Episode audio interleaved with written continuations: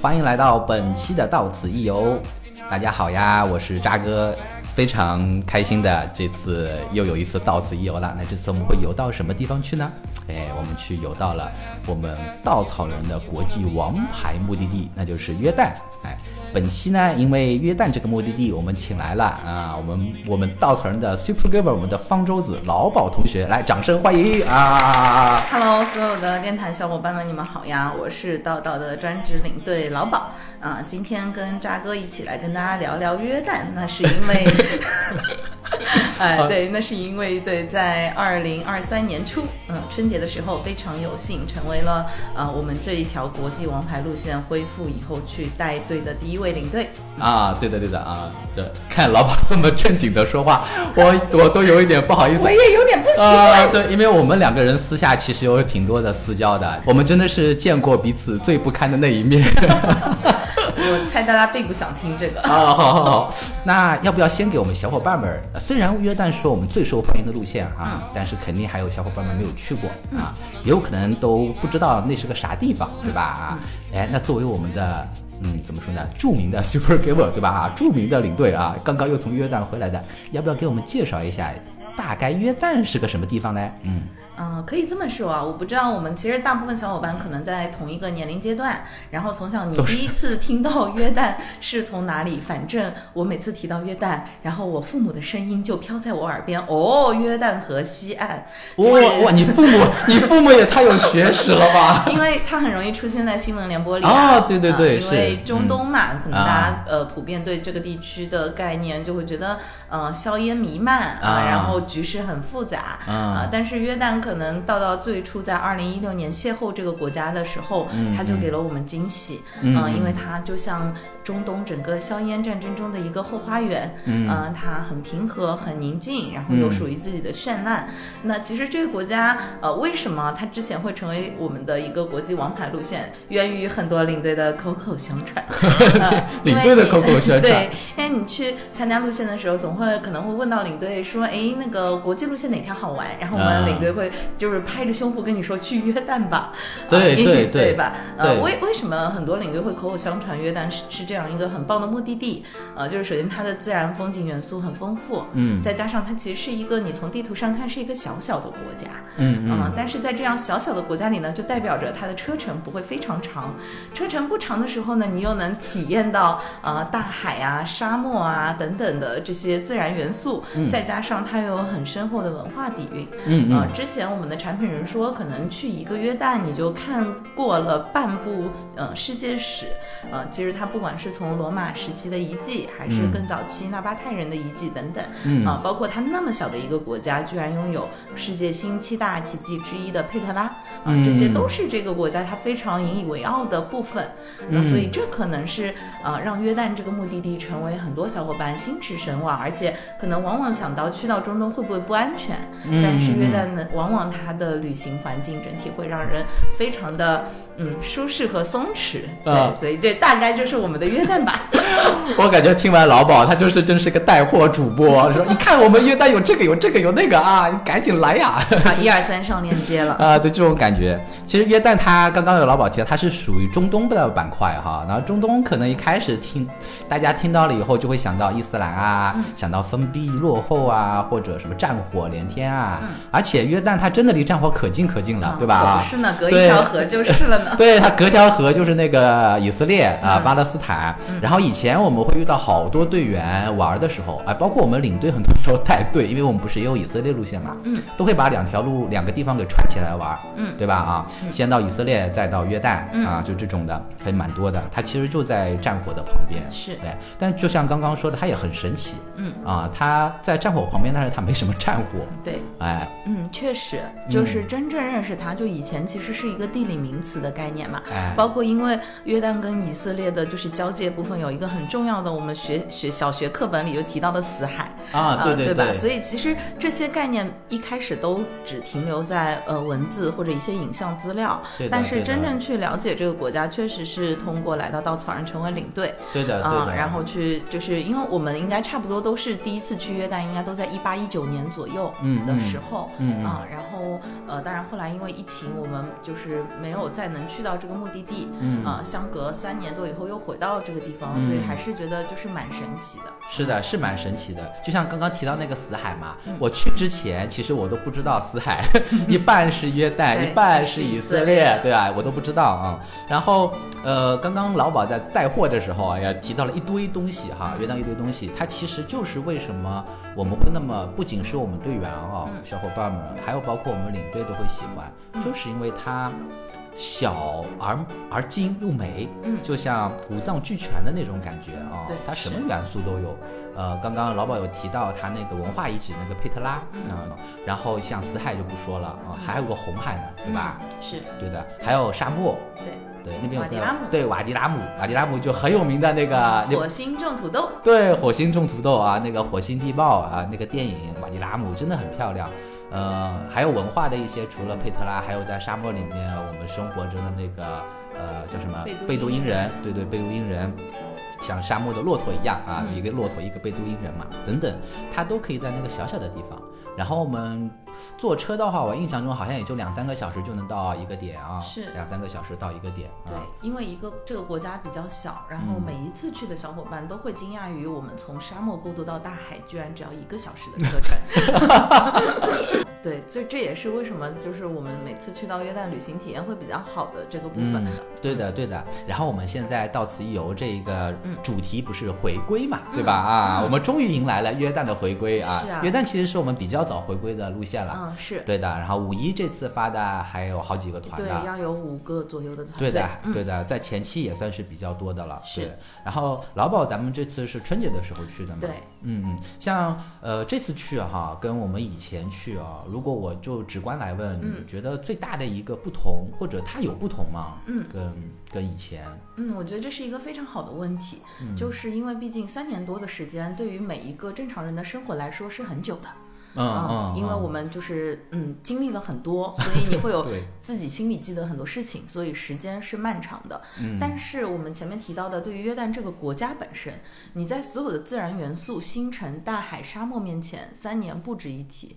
你在很、很多就是他们国家引以为傲的这些，不管是罗马遗迹还是纳巴泰人的遗迹面前，三年也微不足道。嗯但是，呃，你说有有差别吗？它一定是会有的。就嗯虽然我们去玩的过程中，你不会看到这些自然风景和遗迹的变化，嗯但是首先，我觉得我们重新去踏出国门去旅行本身，我们自己变化了。呃嗯。这个是当时就是去出这条路线，嗯、就是作为领队，然后出出去的时候给自己设的一个疑问，就是三年过去了，这个国家有变化吗？那如果这个国家它没有很大的变化的话，生活在那里的人他们有变化吗？嗯。生活在那里的人，如果他们的生活也没有受到很大的影响，嗯。那他们对于中国游客的态度会有变化吗？嗯他们是怎么看待中国人的，嗯或者怎么嗯。看待我们这个国家重新呃，就是开启国门，让让我们的人重新走出世界？对他们是怎么看待这件事儿的？嗯，这个是我当下给自己去设的这样一个疑问。对对嗯对，呃所以其实在，呃实际的过程中，首先就呃不得不说，就约旦这个国家吧，他们在哪怕没有疫情之前，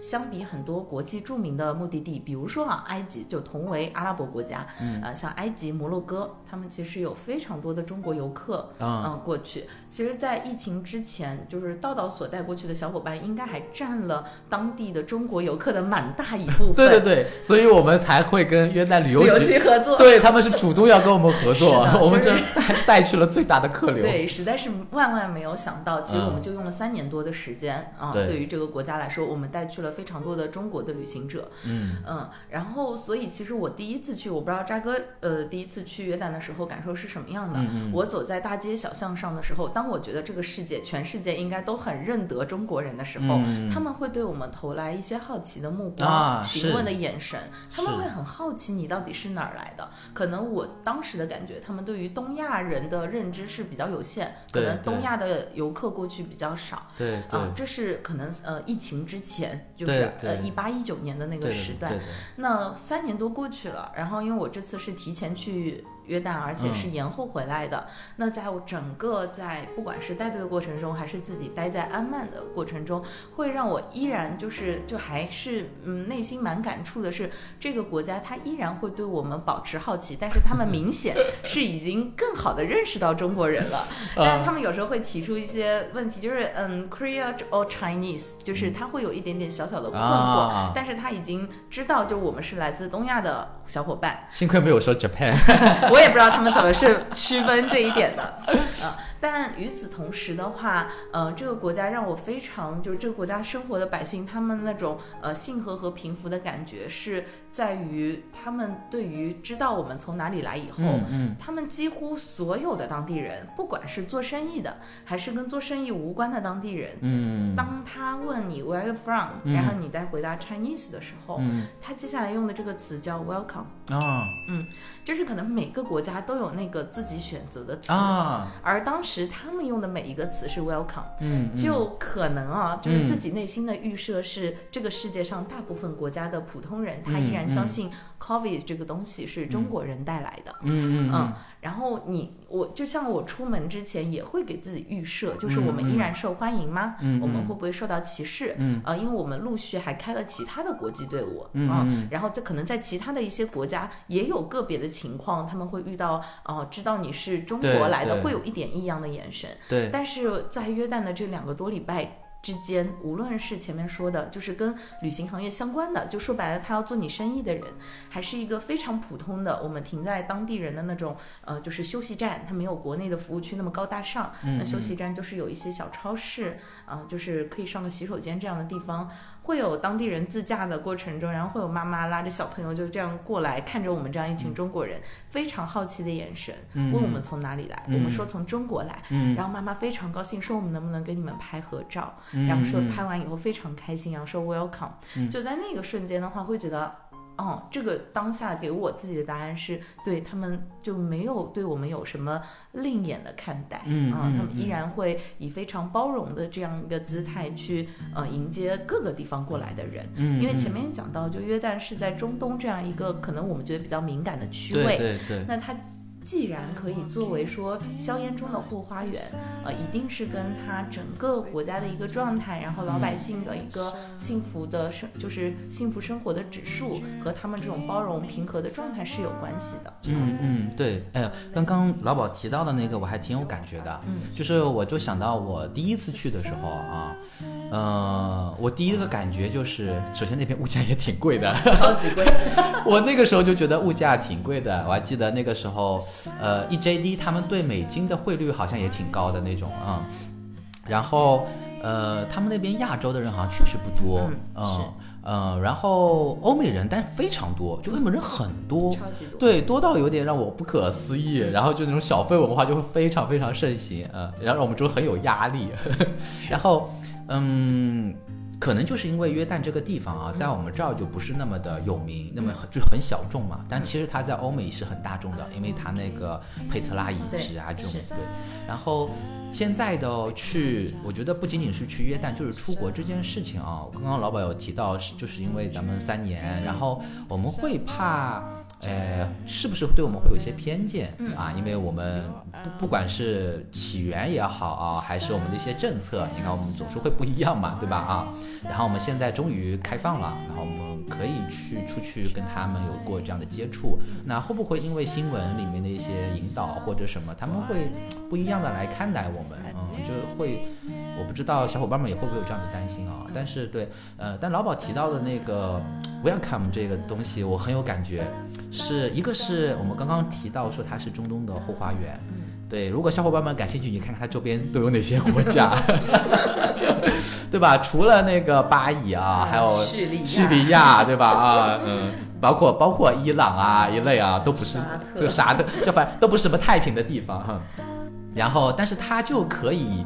在这个战火里面去享受这种 peace，我觉得是跟当地的人有关系的。我记得我去的时候跟向导有聊天儿，他有提到他们有很多的外来移民，嗯，哎，是，对的，他的这种外来移民就会来自于各个这种战火的地方，嗯然后他会促使这个国家的人，他会去向往这种和平，或者是更包容。是的，对的，所以他可能就像老鸨会看到说，哎，他们用 welcome 这种来欢迎、啊，就觉得是一种很好的善意。嗯，我觉得也是这个国家可能最有魅力的地方。是的，就像接着扎哥前面所说的，嗯。就是这个国家，当然就我们前面提到，就我觉得生活在那里的普通人，他们幸福程度很高，嗯。有一个很关键的点，就是他们非常拥戴他们的皇室，啊，嗯，对，他对皇室的认可度非常非常高，嗯。是自发的那一种，嗯。因为他们他们非常珍惜和平，他们珍惜和平的那种心理，是我们可能相相对于我们生活在一个非常就是。大而稳固的国家给我们的没有这种给我们的这种安全感嗯。是不可以同日而语的，对对对，因为他们旁边全是战火，他们更珍惜他们皇室的一些决策和一些、呃，就是就是国家的现行的状况带给他们的和平的生活状态，以及其实呃全球最多的巴勒斯坦难民营其实是在约旦。嗯。啊、约旦非常的包容，他当时接受了非常多的巴勒斯坦的难民，嗯。很多人他其实是巴勒斯坦人，但是他从小在约旦这个国家受保护而长大。呃，就我之前合作过的两位向导，非常巧，他们都是在约旦的巴勒斯坦难民营长大长大的孩子。哦，嗯，是，哦，那我觉得他们的体感可能会更深。嗯，是的。对，哎，刚刚提到那个也八卦啊八卦，嗯。刚刚老宝有提到他们那个皇室，我突然想到他们皇室可不简单啊，哦，是相当不简单。他们那个皇室还真的是皇室，对吧？啊，是，就是对，真的是皇室，而且像因为我们 Max 版的嗯。小伙伴、呃入住的这个集合酒店，就是在安曼的这个集合酒店，它其实就是皇室御用，哦哦。感觉又在卖路线，怎么回事？天哪，Max 就是 Max 哦，就是 配不上，配不上然。后因为是皇室御用酒店，所以我们呃偶尔啊，我们在过去几年中有遇到过两三次，就皇室临时有很重要的接待的时候，啊。呃就会就会把征用征用我们的房间，对。哦然后有时候呢，就我们在呃来来回回进进出出的时候，嗯。也会遇到一些有军车保护的，哦打扮的非常优雅和美丽的。男性或者女性，嗯，嗯。当然我们就觉得肯定是跟皇室有一些关联的啊。入住酒店的重要人物，啊。因为能看到荷枪实弹的去保卫他们的，对的，对对，还要提到皇室的话，我有一点也觉得很棒的地方哈，就是会让我们还挺开心的，特别是我们的女性啊，为什么呢？就是你提到伊斯兰，就会想到对妇女的那些嘛哈，门门面纱呀，嗯。黑罩啊什么，但是他们皇室其实是穆罕默德很正统的接班人了，对对吧？血缘是很正统很正统，但是他们的那个王室的成员女性，她其实是非常 fashion 的，是的，对吧？啊，她不像那种 啊，就是要把它罩起来那种啊。我觉得在一个很正统的血缘的皇室的这么一个群体里面，但是他们的女性其实是可以很很跟世界接轨。是是，我觉得扎哥提的这点，我觉得非常重要。就是约旦这个国家，它不会让人有那么，嗯、强烈的你在一个有宗教信仰的国家旅行的那种压迫感。对对，嗯，就是我这一次的小伙伴，他们会非常好奇，说，哎，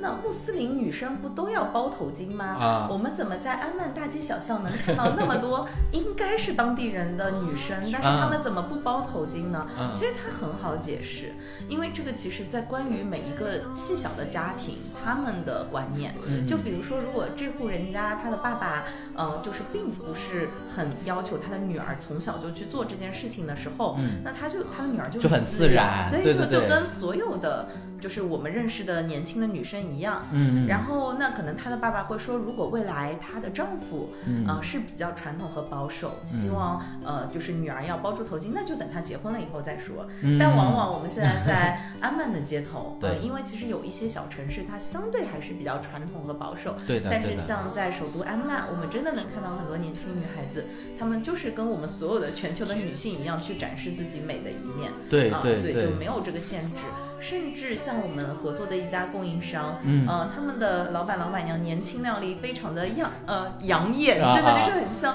小说里走出来的男女主角。然后他们已经结婚很多年，但是丈夫也不要求妻子去包头巾。嗯，啊，所以这个可能丈夫是不是是不是只有他一个妻子？哎，这个我就不知道了。对，呃，其实我们有时候有偏见啊，就觉得哎呀，听说那个伊斯兰的可以娶好几个什么什么，其实他们现在很多，啊、当然。当然，可能也是迫于压力吧啊，就 就他们实际上其实也不会去有怎么去好多好多的那种啊，就也不会啊，那可能在约旦没有吧，因为毕竟约旦没有石油。对，有可能有压力太大。呃，然后我在约旦有一个呃印象挺深的，在安曼哈，就是我上回去的时候，我们向导呃他是把我们带到一家水烟馆。嗯，哦，对，说到水烟，我们可以先聊一下水烟。突然想到这个，我在中东带队啊，你让我觉得。印象最深刻、最深刻，我觉得就是这个水烟。我不知道老鸨是什么，我猜你应该，我不知道酒跟水烟你会选哪一个啊？啊，都选，成年人什么都要。呃，哦，小伙伴们可能还会好奇啊，一个伊斯兰国家怎么还有酒，还有水烟？对你在你在约旦都可以找到啊，这些都可以找到。对，然后对我个人而言的话，我真的是非常喜欢那个 shisha 水烟这个东西。然后在安曼，嗯，很容易可以找到水烟馆，而且是你在水烟馆里面可以看到很多的女生。是，对嗯，它不像有一些地方，你会感觉哇，哎都一批大老爷们儿在那边，都会觉得人身是不是啊，你人身安全都有问题。但在约旦不会啊，对，因为其实我觉得在呃，就很多阿拉伯国家，嗯包括埃及也是，嗯，嗯，水淹是他们的一个社交场合。对，嗯、然后对于女生来说，就是你经通常会看到打扮的美美的，穿着可能长袍子的优雅的女生，然后就相约在那里抽水烟，嗯那就是他们的 high tea。嗯，呃，因为当然因为呃宗宗教的教义的关系，他们是不饮酒的。对那，为什么在约旦买酒很方便呢？因为约旦还有很大一部分的人口，他们其实是基督徒。对的，对的，啊你很难想象啊，很难想象啊。嗯，然后像我们行程中，嗯呃，会去到一个清真寺，然后其实从那清真寺出来，如果你的向导给你指一下的话，对面就是一座教教堂啊，我我很印象很深，我印象很深。相隔一条可能连十米都没有的马路，对的，对的然后，两个宗教很和谐的对并存在那里。是的，是的。我觉得这个，我原本以为这个在中东是不可能发生的，嗯但是它真的发生了是啊！就希望哪一天以色列跟巴勒斯坦也可以这样子啊！呃 希望你这一段会被掐掉。好的，好的，好的啊，可以，可以嗯啊。然后提到水淹嘛嗯，然后想到说约旦的开放，嗯约旦的包容啊，其实我还在约旦有一个让我很呃印象蛮深刻的，就是他的那种那种街边的这种绘画，就是墙上那些涂鸦，涂鸦对，涂鸦也让我。呃，印象挺深的，它有好多那种网红拍照点啊，当然也有不是网红拍照点，它还会给你做装饰的，嗯呃还有一些有一些年轻人也会聚集的地方，对是的，比如说哈，我印象中好像我们之前有遇到过有一家类似于像公益机构的，嗯，是，对，他那家是叫呃是主要是一个什么来着？嗯，就是这里倒是正好 Q 到了，嗯嗯，，Q 到了下一部分很想讲的一个点，就是啊，我不是故意 Q 的啊，嗯，就是很想跟大家分享的是关于说这个国家它的变与不变嘛。嗯，嗯前面嗯讲的是一些大环境上的东西。嗯那呃，这一次作为就是三年以后恢复的第一个队，呃，其实我我不是这条路线的产品，嗯嗯但是因为跟这条路线曾经的产品人，呃，就是也私啊交关系比较好，然后会带着这样的一个呃点去想探望探望那些老朋友。嗯，呃，老朋友里面，其中就有扎哥刚才提到的，呃，他们青年人的文化交流中心。对的，其实，这些点，它都就是都都是比较小众的，就不可能出现在任何旅行团的路线中。甚至，呃，我这次的向导在约旦做了三十年导游，哦，说你们这都是要找的什么地方？还是说 Memphis，你们是怎么找到这些地方的？就是我们在这里做导游做了二三十年都不知道有这些地方啊啊所以其实呃这些细小的点都是当年我们的产品人。嗯，呃，自己在当地去了解到，然后实际拜访过，然后觉得，呃，很适合带大家去聊侧从另一个侧面了解这个国家的这些小的点。哦，我这里要插一句啊，产品人，产品人听到了吧啊？我们在夸你的产品人啊，哦，好，继续，哦，所以其实呃会很感慨的是很很开心的点，就在于那些地方他们都还好好的。他们在这三年之间没有受到冲击啊，所以他呃们还是跟以前是一样啊。然后还能比较健康的运营着，嗯就是没有嗯像遇到一些比如说租金的压力或者等等，嗯嗯，然后前面扎哥提到这个地方，呃，其实，在安曼老城的里面的一栋老房子是几个年轻人盘下来的，嗯它现在名字叫扎达了。然后当时我拜托我的向导去重新就是沟通这个地方，嗯说能不能告诉他们，就是以前有。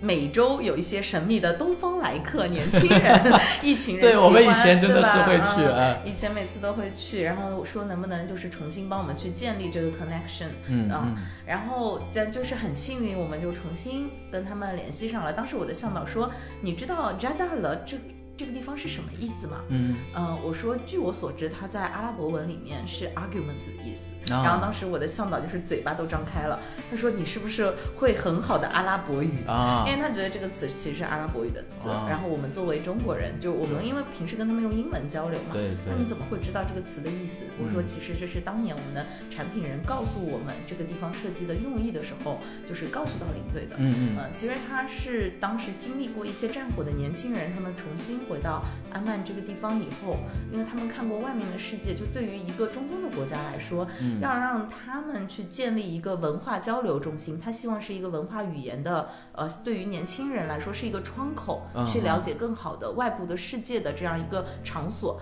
好像。听起来哦，在一些发达的国家，嗯甚至在我们自己国家，它不是一件难的事儿。嗯但是在这几个年轻人决定做这件事之前，在约旦这个国家，它其实是史无前例的，嗯前所未有。嗯就是是一个比较有呃开创性的事情。嗯所以当时我们才会说，呃，去到那边去了解一下他们。而且，呃，可能现在在大城市生活的小伙伴，我不知道你们知不知道，嗯、就是国内有很多类似于自习室这样的地方，啊对吧？你一天去是几个小时，然后学习，你有一个自己的空间，他会给你提供一些茶水。嗯那扎大了就是这样一个地方。啊呃，创始的年轻人觉得，就是因为他们可能经历过一些战火以后，他们重新去思考这个世界和生命，他们觉得唯一这个世界值得你去呃付出，就是唯一可以配的东西是时间。嗯嗯，他他们不为其他一切东西收费，他们只为时间收费。嗯就在那里，他们也会提供一些茶饮，呃，提供书籍，提供阅读的空间，提供嗯交流的空间，嗯但是一切都不收费，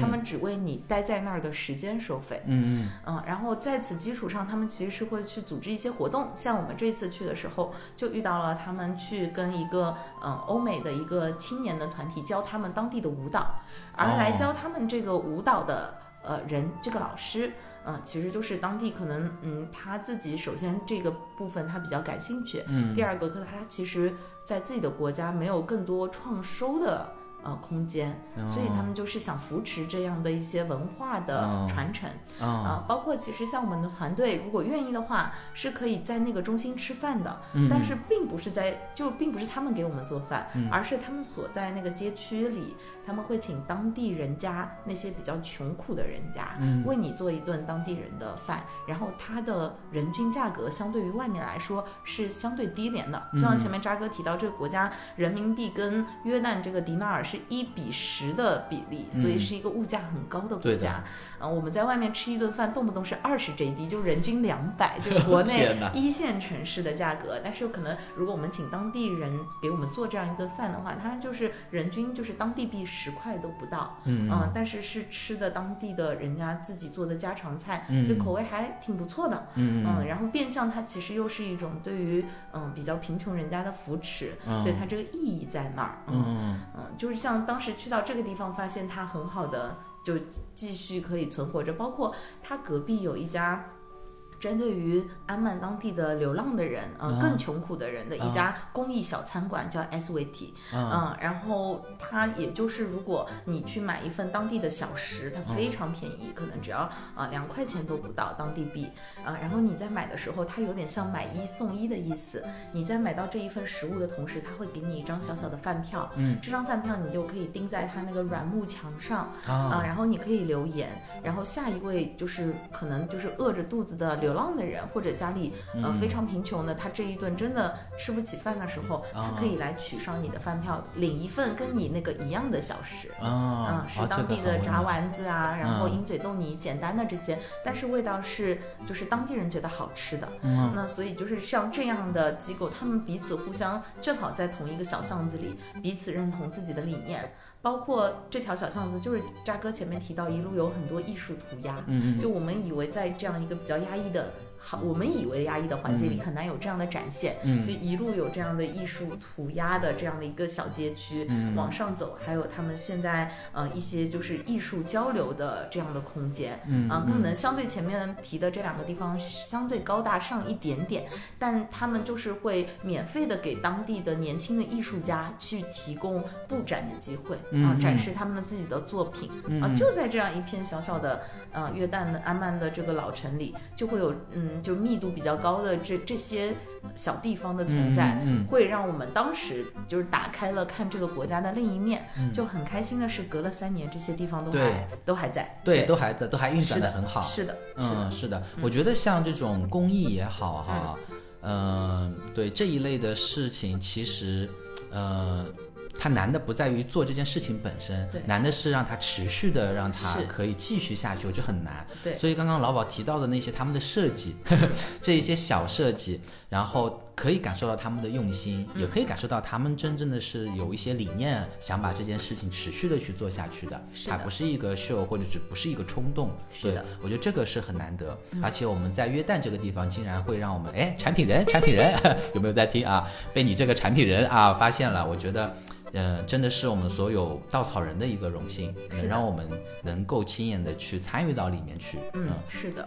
就是虽然说这些点它不在就我们既定的所有的行程中，但是其实如果未来哪怕你自己去到约旦，然后去到安曼，有机会去到这些地方，我觉得都是挺棒的。对的，啊对的，对的，对。来，然后我们刚刚聊了好久的安曼了哈，嗯约旦也不止安曼，对吧？啊，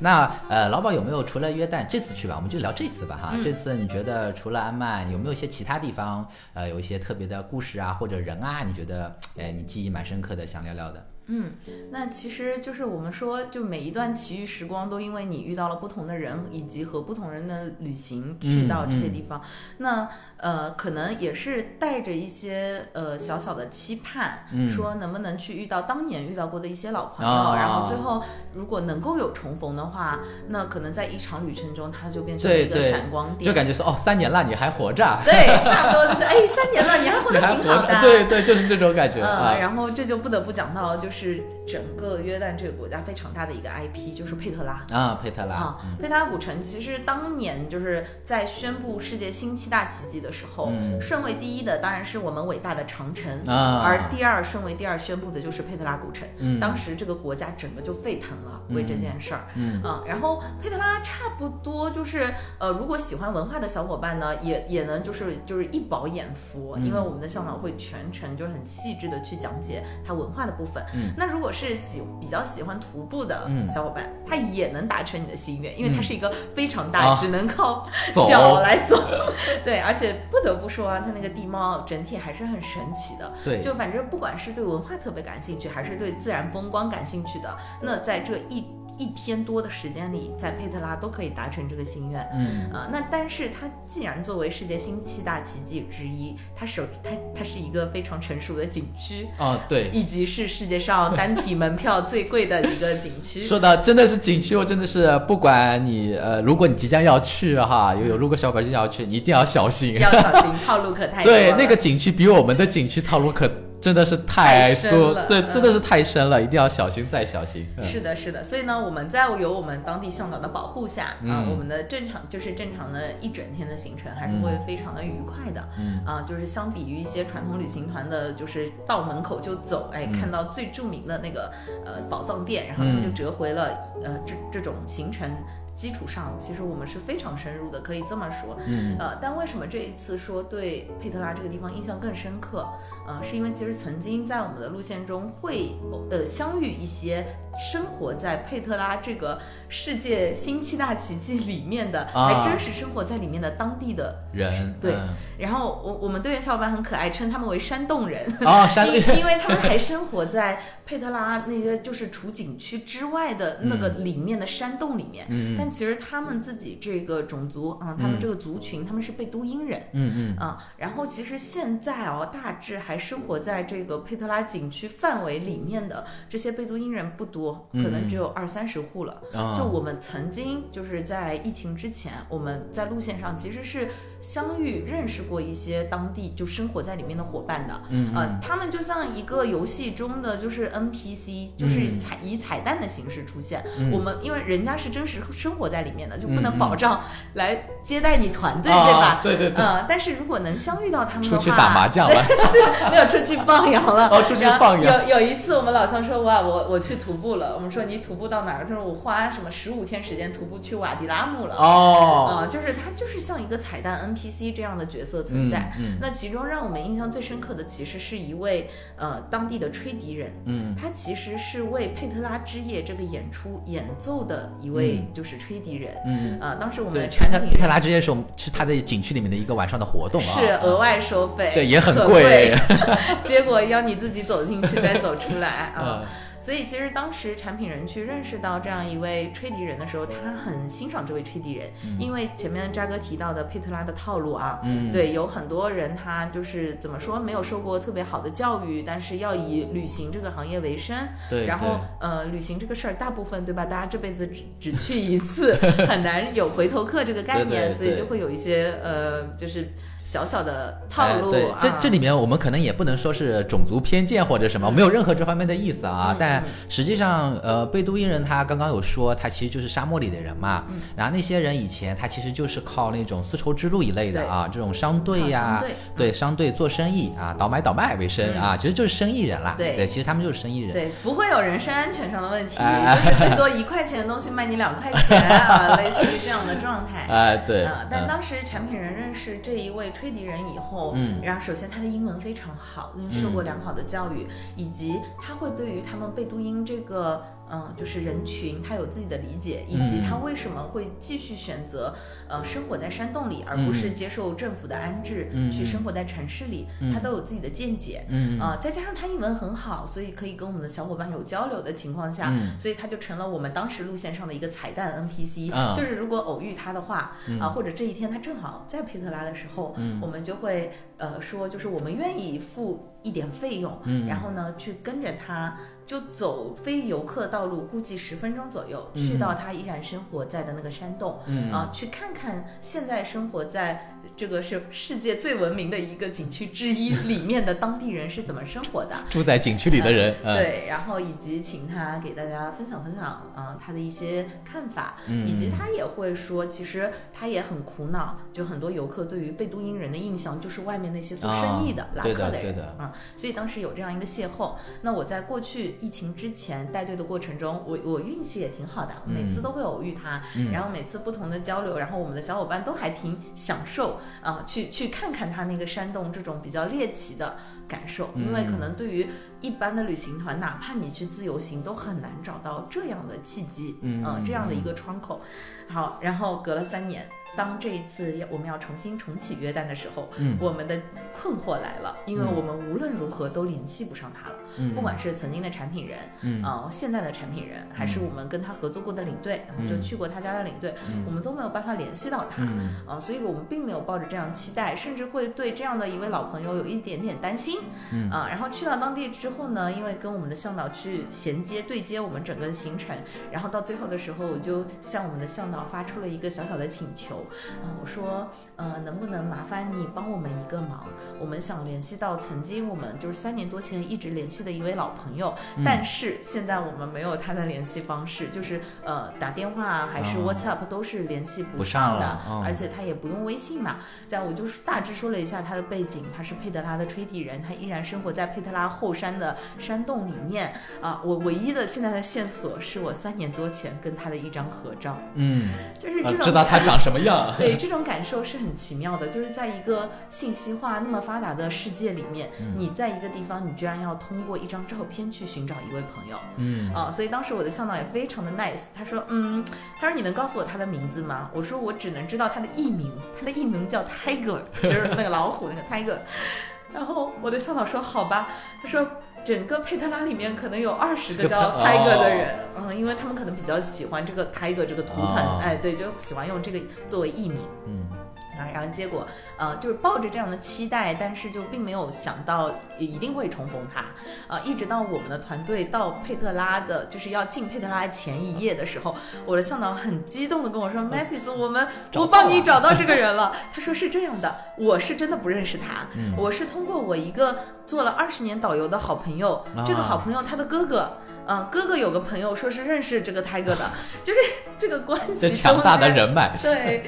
然后我就想到，原来这一张照片它传递了那那么多人对，嗯。然后说能帮我们就是联系上这位朋友，嗯。而且当时我的向导给我的信息是，他说他记得你们，啊，他记得就是有一群中国年轻人不定时的啊 神秘的东方来客，对对对之前偶尔会去拜访他的家。啊，所以他说他记得我们，且就是第二天他正好在佩特拉，嗯啊，他就有时间来见一见我们，所以当时我就内心是很欣喜，但是嗯并没有提前告诉小伙伴们。嗯啊，因为他是还是依然是作为一个小小的彩蛋嘛，嗯啊，所以当这一天我们整个上午在佩特拉的游览，其实它是偏比较人文的，啊，就一路讲解，然后一路进去，呃，就是观赏，就是感受着。当年纳巴泰人他们就鬼斧神工的这些技艺啊、之后我们到了午餐休息的地方，然后这个时候我才告诉大家，啊、接下来这个部分可能是我们行程中的小彩蛋，嗯。啊，如果愿意的小伙伴想给大家介绍一位啊，我们曾经在这里认识的朋友，嗯。然后这时候呢，我就看到这这位 Tiger，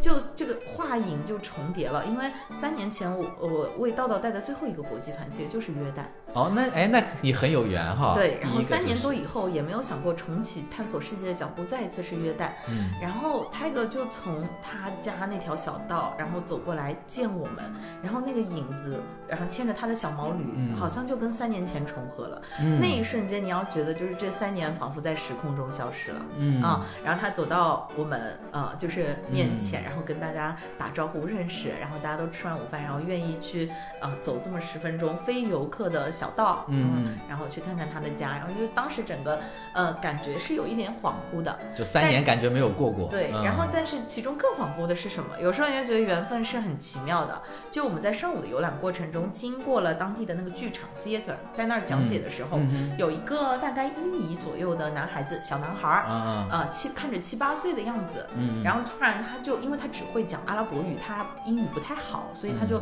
拽着我的向导，嗯。然后在班很激动，巴拉巴拉说话。当时我的第一反应是以为他跟里面一些小朋友是卖明信片的啊，或者、啊对呃，或者有一些其实很穷苦的，他们会乞讨。嗯我以为他也是跟向导说，向导叔叔，你帮我跟这些中国游客说说，巴拉巴拉要卖东西。卖明信片。对，但结果当时我的向导翻译给我的英文表达的意思是，哦，这个小男孩说他认得你们，以前你们经常去他家。我当时其实没有反应过来，我以为因为我们在佩特拉的前一天晚上会去拜访当地家庭啊啊会去吃一顿当地的国菜。对 Mansaf 还 m a 是 s a f 啊对对，那个羊肉对吧？啊是是是我以为是某一户我们以前常去拜访的小男孩的家，然后那嗯那一家的孩子。嗯但是等呃我们跟着 Tiger 的小毛驴，然后走走了十分钟，走到山洞的时候，我当场石化，那是他儿子。天哪！嗯我觉得可能对于一个七八岁的男孩子，三三年是他一半的人生吧，一小半的人生。因为我我当时就一下子石化，是因为我我就感觉到他是怎么认出我们的。首先，一群中国的年轻人。嗯，第二，我们带着道道的放金，啊我们都带着那个红色的头巾。对对，这个好，这个好对，这是为什么当时他拽着我向导叔叔的时候，他会有指，我有看到他指那个脖子里的头巾，啊我当下以为他想要那个东西，啊，所以当就走到走到山洞，然后看到这个小男孩，隔了三年，就是就是他可能当时才四五岁，现在。呃，七八岁，啊然后他就是那么热烈，当时的那个反应啊然后看到，对，他还跟他的爸爸、他的奶奶，看我带谁来了？对，生活在那里，然后包括泰戈的妈妈，嗯。嗯，就是就是见到我们们就会亲切的拽着我们的手，嗯我们没有办法语言沟通，他妈妈不会英语，啊只会不停的给大家去煮茶，包括去煮我们小伙伴并喝不惯的羊奶，啊但是那个其实对他们来说是很珍贵的。嗯嗯，就是整体的，就是在那儿时候，就是前面说我会有那种时空穿越的恍惚，然后还有很有意思的是什么？呃，因为就是大家会跟 Tiger 交流嘛，嗯他英文也不错，也会问他们啊，就是你平时用，就是会不会，就是你你为什么不把自己打造成网红之类的？然后这时候他拿出了自己的手机，我们队上有字节跳动的小伙伴嘛，然后我们发现 Tiger 的手机里有 TikTok 啊哦，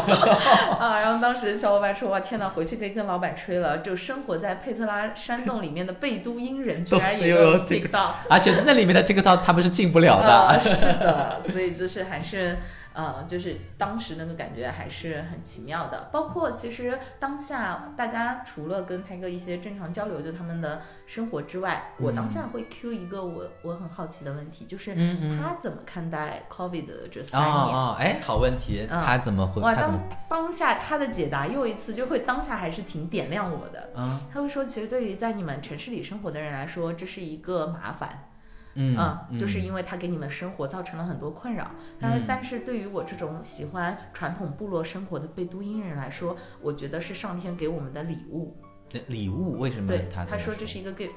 呃，他说因为呃，就是像很多，就是因为很多游客当时就不能来到这儿了。对对那很多那些出去做生意的贝都因人，他们也啊拉不了游客了，他们就会选择回归。啊说我们一一天天的就在山洞里聊天，然后大家一起吹笛，嗯然后大家一起去徒步。他说我太享受那一段时光了，啊，这是他的原话。所以当下我就会觉得，就是世界之所以有趣，因为它是一个多面体。对对嗯，就是我们所看到的是我们痛苦的那些部分，对的，但是其实对于可能另一那另一群生活在这个地球上的人来说，嗯，他们是完全是另一个角度来看待这件事情的。对对啊，当然他们可能没有遭受到生活在城市里的人的那种痛苦和苦恼，但他们有自己的一些见解。嗯对的对的所以当下还是挺挺挺触动的。对，因为其实我们像道道有一个很核心的旅行理念是负责任的旅行嘛。嗯，我觉得嗯当下啊虽然因为我我们并我们作为领队并没有参与呃我们的产品去踩线的过程，但是我觉得可以通过后后续的交流和很多感触点，能明白到为什么当时产品人认识了这位人以后，他会作为我们路线里一个彩蛋嗯对 NPC，对，对对因为真的是彩蛋，人家在不在山里又不一定是吧？啊，要不要意理你也不一定。哎，对，鸟不鸟你也不一定，反正遇上了就是遇上了。然后嗯后来解惑的一点是，为什么我们前期完全联系不上他，甚至有些担心他，就是因为他换了手机号码。哦，所以那个 WhatsApp 也没有用了。对，嗯所以就是之前的沟通方式都没有办法联系到他。嗯那包括其实哪怕呃，第就是这一次去了以后，我我们自己也会有一个担心和困惑，依然不想去影响他真实的生活节奏，嗯所以可能他就是不会成为路线中一个固定的一个点。但是如果能够偶遇到他的话，就会也会觉得挺幸运的，嗯，嗯就是这样一个，因为我们也会我们也会担心嘛，就既然他还是比较享受呃传统生活的话，我们会不会过多的去打扰他？啊、嗯但是他嗯如果是遇到我们团队的小伙伴的话，还是很愿意跟大家去分享的。包括其实当下在。呃，他的那个山洞那边，然后大家喝着茶，然后听他吹笛子的。呃，当下我其实录了一小段视频和嗯拍了一张照，嗯然后我当下第一个想分享给的就是我们当时的产品人，嗯，然后我，就给他发了过去，我说、你的老朋友一切都好，都好啊，啊还是老样子。是嗯然后所以我们当下就是就是交流了一段，也是很感慨嘛。嗯嗯，对，哎，呃，我们刚刚聊了。这个约旦也聊了我们在约旦里面遇到的人哈，我觉得还有一个也不得不聊一下，嗯就是我们的队员他们有什么变化吧？呃，反正怎么说呢，就是其实带队很多年了，嗯、嗯因为我跟扎哥带队年限都是五六年这样的时间，嗯呃，在路上相遇过很多很多的小伙伴。我一直觉得就是在稻草人工作很美妙的一点是在遇到不同的人，嗯有。不同世就是这个世界不同地方、不同民族、宗教背景的人，但是还有很重要的，我觉得非常非常重要的一个部分是我们一起旅行的伙伴，嗯就是我们的队员。嗯，其实我们的小伙伴一直就是觉得藏龙卧虎，大家来自各行各业。嗯，我觉得旅行很美妙的一件事情是我们作为一个小团体的旅行，它嗯其实一直在求同存异。对，然后在走约旦的这一个过程中，就是前面聊到了，我也会给自己设一些疑问，可能设了一个小小的限制，设了一就是自己有一些设想，但是最后其实是呃这一次一起旅行的这些小伙伴们，我觉得他们重新点亮了我。嗯呃，这个点亮不仅是我们，就对于我们当时几乎所有的人来说，是疫情之后一起去重启一次国际旅行。对，第一次出去，对，嗯，然后或者说很多小伙伴是第一次去到中东这样的地方。嗯当下的话会感受到的点就很有意思啊，我我我觉得大家可能在这几个月，我们嗯疫情政策开放以后，是不是会有这样的感觉？嗯就是在过去的三年间，我们每次选旅行目的地的时候，首先要考虑的是防疫政策，这个地方接不接待我们？是的，是的，呃，我我我这样，我去这个地方回来会不会影响我工作？会不会影响我家里的小朋友？嗯呃，而不是旅行本身，不是这个地方是不是我最想去的？嗯嗯嗯，不，就是因为很明显嘛，我们每一次大家刚刚认识的时候在聊，说你为什么报这条路线，就是哎呀，我想去新疆去不了，或者我想去哪儿去不了。啊，啊、然后就是大家都在为一些就是很现实的东西让步，因为嗯没有办法，因为你要正常生活嘛。嗯嗯旅行它只是生活里就是美好和点缀的一个部分，它不是我们正常人的生活的主旋律。嗯那所以这一次在约旦的时候，就跟呃小伙伴们之间就是在交流的时候，我我最最感动和感触的一点是，我们终于可以把所有人的就是聚焦、啊关注的点回归旅行本身。嗯就是用我们一位小伙伴的话说，就是我觉得过去三年自己做了一个好务实的人啊，嗯就是我凡事儿都要考虑一个结果，而不是考虑我是不是真的就很很享受这个目的地，很喜欢这个地方。嗯然后我回家之前还要考虑做核酸，啊什么啊就是几天几检。嗯但是这一程的过程中，因为相遇到的前面聊到的那么多呃奇妙的东西，然后文化上的一些冲击等等，嗯嗯然后看到这个世界的秩，就是好像恢复了。嗯，就是往常的生活和秩序，嗯以后开始就很欣喜的是，我我又可以开始做一个务虚的人了。嗯尽管他的就是旅行给你的力量，可能它绵延的时间是有限的，就、嗯呃，但是当下的那个小小的影响，那颗小小的种子种进心里，它就突然就是像有阳光洒进来了一样。嗯就我们终于可以再次关注到这个目的地的本身。嗯我在选择去旅行的时候，我可以选择我最想去的地方，嗯而不要考虑其他很多很多的，就是额外的因素。所以当下可能在跟这样一群小伙伴一起旅行的过程中，我觉得都在彼此增长。嗯，在彼此温暖，然后再加上这个国家，它还是给了我们很多惊喜，嗯。包括发现他们大街小巷都卖起了来自中国义乌的哦商品，我的天，啊，然后而且有一些就是当地做生意的人，他们真的很有趣。啊。然后问我们来自哪儿，我们说来自中国，他说哇、哦 y o u Chinese amazing, you make the world，呃，就就整个世界都是你们创造的，整个世界的冰箱贴都是义乌产的，我的天，啊，对，然后所以就是呃，不管是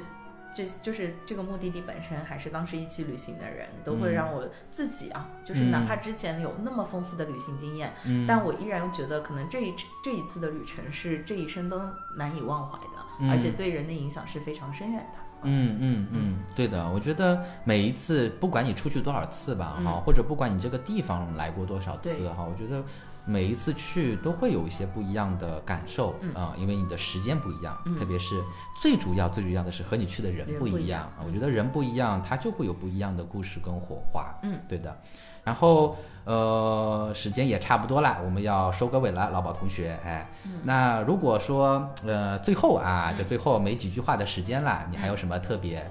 比如说关于约旦啊，或者关于你这一次出去啊，还有什么特别想说的吗？嗯，没什么了。啊、这是官方回答，那 还是可以说几句。